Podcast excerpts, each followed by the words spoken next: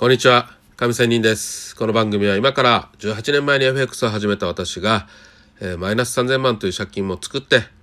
えー、しまいました。しかし今日の今日まで生きてるというような話をいろいろね、失敗談から話をしている番組です。さて、えー、今日の話は、ネット上での、え情報収集という話なんですが、まあ私が FX を始めた頃っていうのは18年前ですよ。その18年前っていうのはちょうど僕、私がね、えー、株をやっていました。友達に勧められて。お前信用取引って知ってるか？ということで、えどういうことって言ったら株をやってるというね、この友達がいて、えー、その話からなんかね、信用取引って自分の資金のね、3倍までトレード、取引ができるというような話を聞いて、おお、これってお金がない私にとってはすげえことだなと。いうことで株を始めたんですよ。で、でこの株もね、うまくいかずに、結構、ね、えー、結構って言っても今のね、FX での負けっていうことと比べたら全然大したことないですよ。10万、20万ですよ。それぐらい負けていて、かなり落ち込んでいた私にとって、まあちょっと勉強しようということで本屋に行ったんですよ。で、本屋に行ったら、もう、いろいろね、株の本があって勉強している中で、なんか FX というね、為替というものがあって、そう、なんだろうって見てみたら、なんと、えー、私目が開きましたね。開眼しましたね。理由は、なんと、この為替というものがね、株と同じようにネット上です。あの、すごく流行ってるちょうど時期でした。で、今から言ったらちょうど上昇トレンドがね、発生していて、かなりに長期間ね、上昇トレンド中で、スワップポイントも今よりも相当増えていたんですよ。もう3倍ぐらい今よりありましたね。ですので、この5ドル円とかね、うん、新興国通貨とかね、そういうのはかなりのスワップで、えー、儲けてるという話があった本がいっぱい並んでいました。うわー、こんな世界もあるのかということで、株もいいんですが、株をやめて FX に移ったと。理由はレバレッジが高かったからです。えー、あの頃は200倍とか400倍もね、ざらにありましたよ。まあしかし今は規制で今25倍ですかね。それぐらいになっていますが、さてこの話はいいとして、その私が始めた頃っていうのはネットがちょうど始まって、えー、株とかも含めてそういうね、えー、取引、お金の取引が、えー、できるようになってきた状況だったんですよ。その頃っていう情報っていうのはよくネットで調べたものはある意味え気をつけろよって言われていた時代でした。学校とかで教わる時にも、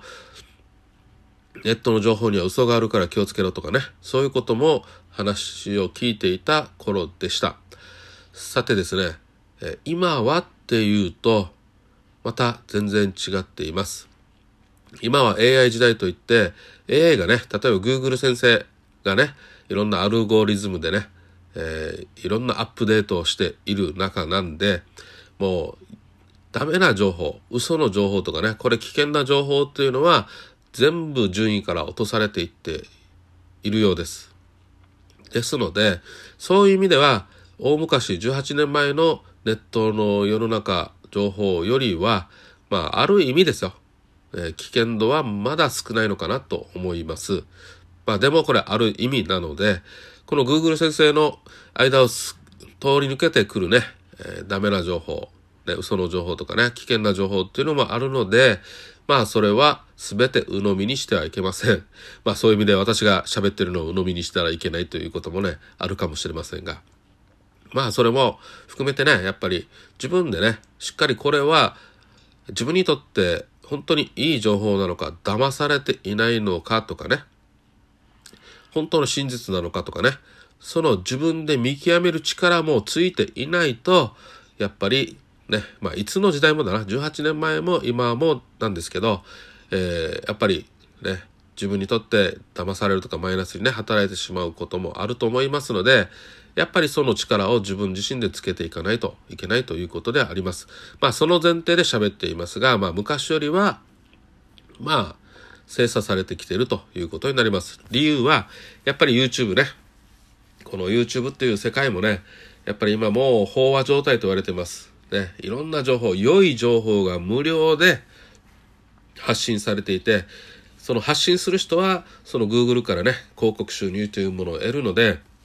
やっぱりいい情報を出さないと広告収入が得られないということになるので、やっぱりね、人にとってマイナスになる情報は見られないし、えー、Google 先生からも嫌われると、順位を落とされると、紹介されないということになるので、まあそういう意味ではまだいいのかなと思うところもあります。しかしやっぱりね、何度も YouTube 見ていてもね、腹立つのはっていうかね、まあそれはしょうがないんですけど、えー、企業戦略なんでね、あの、なんだ、あの、広告が出るじゃないですか。例えば FX だったら、なんかこう、これで1日いくらいくら何十万稼ぎましたよとかね、システムトレードの売りのものとかね、えー、こういう情報がありますが、まあ私にとってはですが、いやいや、そんなに儲かる話だったら普通誰にも言わないじゃないのと言ったりするわけですよ。もっと言えば私ポジションの偏りという話を FX でしていますので、みんながみんな同じようなことをすればポジションが偏って逆に逆の動きをするのではないかとかね、思ったりするわけなんで、まあ基本的にね、そういう儲け話にはね、裏があるというのは昔から昔から言われてるようなことじゃないですか。儲け話には嘘がある。えー、裏があるということでね。まあみんなが本当だとしてもね、えー、みんながそれを手にする頃には、もうその、ね、EA なり、そのシステムはもう古いということになってるわけですよ。だと私は思っています。やっぱりね、あの、時代時代に合わせたね、やり方っていうね、方法がありますので、昔の方法が常にね、今も役立つっていうのは、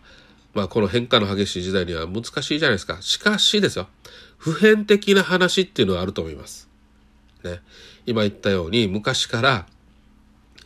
えー、儲け話には裏があるっていうのは今も昔も変わらないじゃないですか。ね。またこの投資の中でもね、ポジポジ病っていうのは昔も今も人間の、え、生理的欲求っていうのでは何も昔も今も変わらないっていうのはあるじゃないですか。ね。まあ、そういう意味での普遍的な話っていうのは、まあ、常にあるということであるけど、まあ別の話として、ね、目先の動きということでは、えー、目の前の情報に、えー、右往左往させられているのであればなかなか勝てないということにもなると思います。まあですのでまあこのねたまに広告に入ってくるなんかシステムとかね、えー、そういうのはまあその人が使ってる時点では儲け話かもしれませんが世の人に手に渡る時にはもう古い情報ということでまあ流行りですよ。流行りのもの。で、まあ結局流行りは結局は廃れていくので、廃れて後では使い物にならないということになるので、まあ基本的に、えー、私は普遍的な話をしたいものだなというふうに常々思っています。まあまあ、そう言ってもね、格好つけていってる私も、流行りにはね、騙されたりすることもありますよ。ね、おっとね、思わず興味を惹かれてしまったりね、うん、ちょこっと何かを購入してしまったりね、することもあるわけなんですけど、まあそういう中でも、人って失敗しながら、えー、あれは嘘だよとかね、この情報の精査ができてくるというわけになります。